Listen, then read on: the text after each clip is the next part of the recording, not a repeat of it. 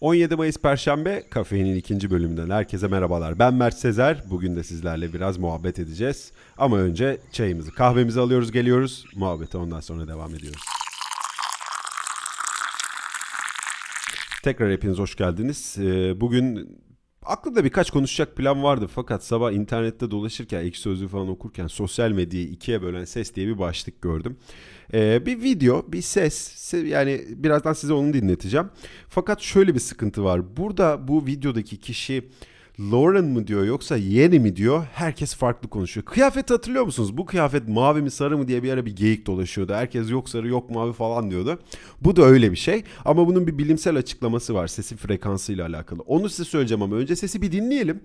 Bakalım siz ne duyuyorsunuz? Yeni'yi mi duyuyorsunuz yoksa Lauren'ı mı duyuyorsunuz? Laurel. Laurel. Aranızda kesin Yeni'yi de duyanlar var, Laurel'ı da duyanlar var. Ee, sabah e, uyandığımda böyle internete bakıyordum. Bu bu paradoksu gördüm. Sosyal medyayı ikiye bölen haber diye Ekşi Sözlük'te. Hani ben dinlediğim zaman kavak gibi Laurel'ı duyuyordum. E, elimde telefon Buket'in yanına gittim. Buket dedim şunu bir dinler misin ne duyuyorsun? E burada Yeni diyor. Hatta Larry gibi bir şey diyor falan dedi. Nasıl ya dedim aynı şeyi dinliyoruz. Yani nasıl Yeni duyabiliyorsun? Burada Laurel diyor. E, Dylan Bennett adında bir arkadaş e, çıktı olaya noktayı koydu dedi ki arkadaşlar siz deli değilsiniz ya da sıkıntı yok. Bu aslında e, insan kulağının yüksek frekanstaki sesleri duyup duymamasıyla alakalı dedi. Eğer siz yeniyi duyuyorsanız büyük ihtimalle kulaklarınız yani beyniniz yüksek frekanstaki sesleri duyabiliyor. Eğer benim gibi Laurel duyuyorsanız çok yüksek frekanstaki sesleri duyamıyorsunuz. Aslında duymamak daha iyi mi ya? Böyle fazla bir şey de duymayacaksın. Yani hele günümüzde duymayacaksın, görmeyeceksin. Kafan rahat olacak yani. Ee, tebrik ediyorum buradan Buket ve bütün yeniyi duyanlara yüksek frekanstaki sesleri duyabiliyorsunuz. Bizim gibi Laurel'cılarsa lanet olasıca Laurel'cılarsa yüksek frekanstaki sesleri duyamıyorlar. Biz ölümlüler normal sesteki frekanslar, normal frekanstaki seslerle kalıyoruz. Böyle de gidiyor. Neyse ilginç bir haberdi sizle paylaşmak istedim. Bu arada e, gene 4-5 gün önceydi herhalde yanılmıyorsam bir haber okumuştum. Amerika'da bir otomatik arama yapan birine, e, telefon otomatik telefon aramaları yapan birine Amerika tam 120 milyon dolarlık bir ceza kesmiş. Yani abimin soyadı da ilginç. Abramovich, Adrian Abramovich adındaki birisi. Amerika'da böyle tatil e, paketleri falan satıyor, devrimlik falan satıyor. Otomatik programla tam 96 milyondan fazla arama gerçekleştirmiş. Yani Türkiye'yi herkesi birer kere aramış yetmemiş neredeyse yarısı kadar böyle dörtte biri kadar bir daha aramış. Yani nasıl bir otomatik programsa tabii Amerika bunun üstüne yani insanları rahatsız etme üzerine 120 milyon dolar ceza yapıştırmış. Darısı ülkemdeki otomatik aramaların başına. Neden? Böyle tam gidiyorsun telefon çalıyor bilmediğim numara. Çoğu zaten 0850'den arıyor onu biliyoruz da. Merhaba sağlıklı bir. Ya çıldırırsın böyle bir ses. Ya ve çok rahatsız ediyorlar ve ne yazık ki burada şikayet edebileceğimiz bir kurum da yok. Hani avukat olup raconu biliyor olsam belki biraz böyle kovalayacağım ama iflahım kurudu yani. Hele ki benim telefonum hani şirket hattı olduğu için e, ticaret odasında falan var telefon. Ya bu bu numaralar kimlerin nelere satılmıyor e, bilmiyorum. Çok şaşırıyorum yani böyle yok güvenlik firması arıyor, yok işte sağlıklı günler dileriz, yok sigarayı bırak, yok pideyi bırak, yok kebaba başla. Sıkıldım artık otomatik aramalardan. Geçen gün baktım yasaklı telefon listeleri diye. Benim böyle otomatik arayan her numarayı kapadıktan sonra yasaklılar listesine alıyorum. Böyle aşağı kaydırmakla bitmiyor ve aynı hızla gelmeye devam ediyorlar. Bu işten çok sıkıldım. Hani bunun bir e, çözümü var mı, şikayet yeri var mı bilmiyorum ama beni isyan ettiriyor artık. Büyük ihtimalle aramızda aynı isyana sahip takipçiler, dinleyiciler de vardır. Bu Abramovich abimizin yaptığı 3 ayda yaklaşık 97 milyon aramaya verilen 120 milyon dolarlık cezanın ülkemize de bir örnek teşkil etmesini temenni ediyorum. Şimdi geçiyoruz e, Amerika'daki 120 milyonluk cezadan gene Amerika'daki Boston Dynamics'e.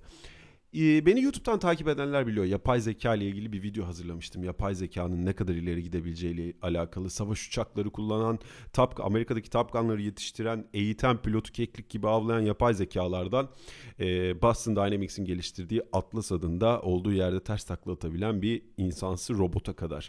Tabi bu yapay zeka muhabbeti hani bir yazılım yapay zeka bu Google'ın e, Deep Blue'su gibi ama bir de bunu fiziki dünyaya kazandıracak olan bu yapay zekaya fiziki dünyada hareket verebilecek olan şeyler robotlar.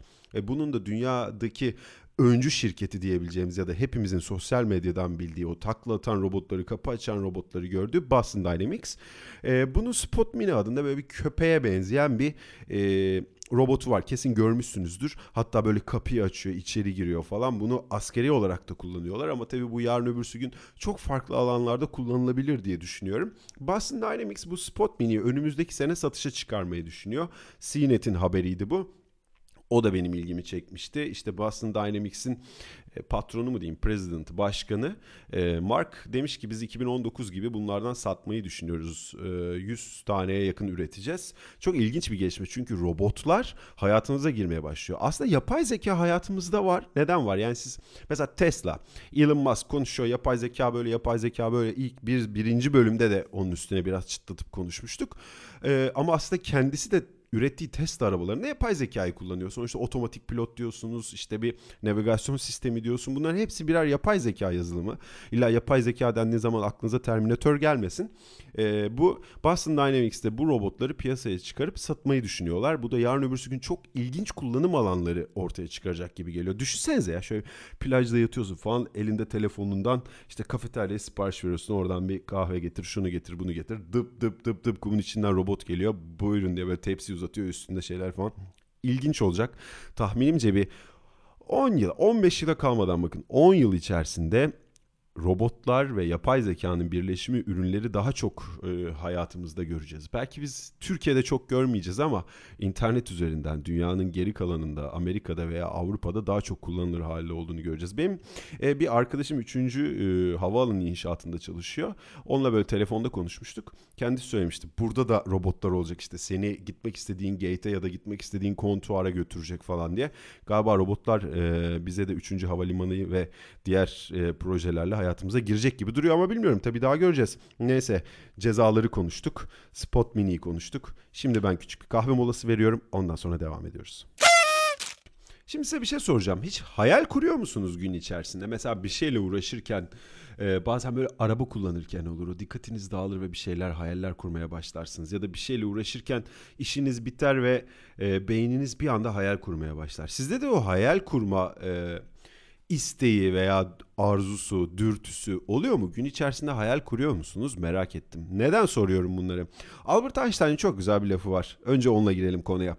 Imagination is more important than knowledge diyor. Yani hayal kurma bilgiden daha önemlidir diyor. Ee, gün içinde hayallere dalanların daha zeki ve daha yaratıcı olduğu e, bir enstitü tarafından, bir üniversite tarafından kanıtlanmış. Bilim insanları işte ünlü Alman fizikçi Albert Einstein'ın da muzdarip olduğu ve üzerine az önceki lafı söylediği hayal kurma eğiliminin yaratıcılık ve zeka ile doğru orantılı olduğunu ortaya koymuş. Amerika'da Georgia Tech Enstitüsü'nde psikoloji bölümünde çalışan Eric Schumacher'in yapmış olduğu bir çalışma. Rutin işlerini hallederken hayal kuran insanların çoğunlukla düşünüldüğü gibi dalgın ya da çekingen değil de böyle daha zeki olabileceklerini ortaya çıkarmış. Yani o yüzden e, hayal kurmak gerçekten e, bir zeka belirtisi olabilir. E, hayal kurmak ne yazık ki e, çocukların e, dünyaya geldikten sonra hayal kurma kabiliyetiyle geliyorlar ama dünyevi gerçekler, ailenin yönlendirmesi, büyüklerin yönlendirmesi, okul, arkadaşlar derken yavaş yavaş köreliyor. Bence insanoğlunun önündeki en büyük sorunlardan bir tanesi de bu. Genç yaşta hunharca hayal gücü kurma kabiliyetiyle geldiğimiz dünyada bir anda başkaları tarafından bu kabiliyetiniz elinizden alınıyor.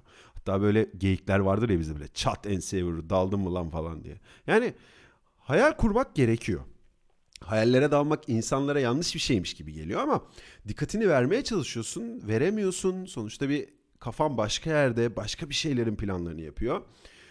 Eldeki verilerse bu düşüncenin her zaman doğru olmadığını gösteriyor diyor Schumacher. Buna göre bazı insanların beynini daha verimli kullanabiliyor bu insanlar beyinlerini. İşte araştırma e, bu e, Schumacher'in yaptığı araştırma kapsamında insanlar MR'a sokulmuş. Bu MR boyunca farklı farklı şeyler düşünmeleri, dalıp gitmeleri falan gibi şeyler istenmiş ve Schumacher elde ettiği sonuçlarla ilgili olarak şöyle Einstein'ı kastederek şöyle konuşuyor. Bana hayallere dalan bir dahi olmakla beraber bazen çevresinde olup bitenlere körleşecek denli kendi dünyasına kapanan o profesörü hatırlattı. Ya da entelektüel anlamda sınıf arkadaşlarını çok ilerisinde olan çocuklar. Akranlarının 5 dakikada anlayabileceği bir şeyi 1 dakikada anlarlar. Sonra ortamdan tamamen kopup hayal kurmaya başlarlar demiş Schumacher. Doğru. Düşünsenize yani hani e, böyle biri bir şey anlatıyor. Yani sen anlattığı an onu anlıyorsun ve ondan sonra insanların anlaması için bekleyeceğin sürede kafan başka şeylere çalışabiliyor. Bence hayal kurmak çok önemli. İnsanların hayal kurması gerekiyor.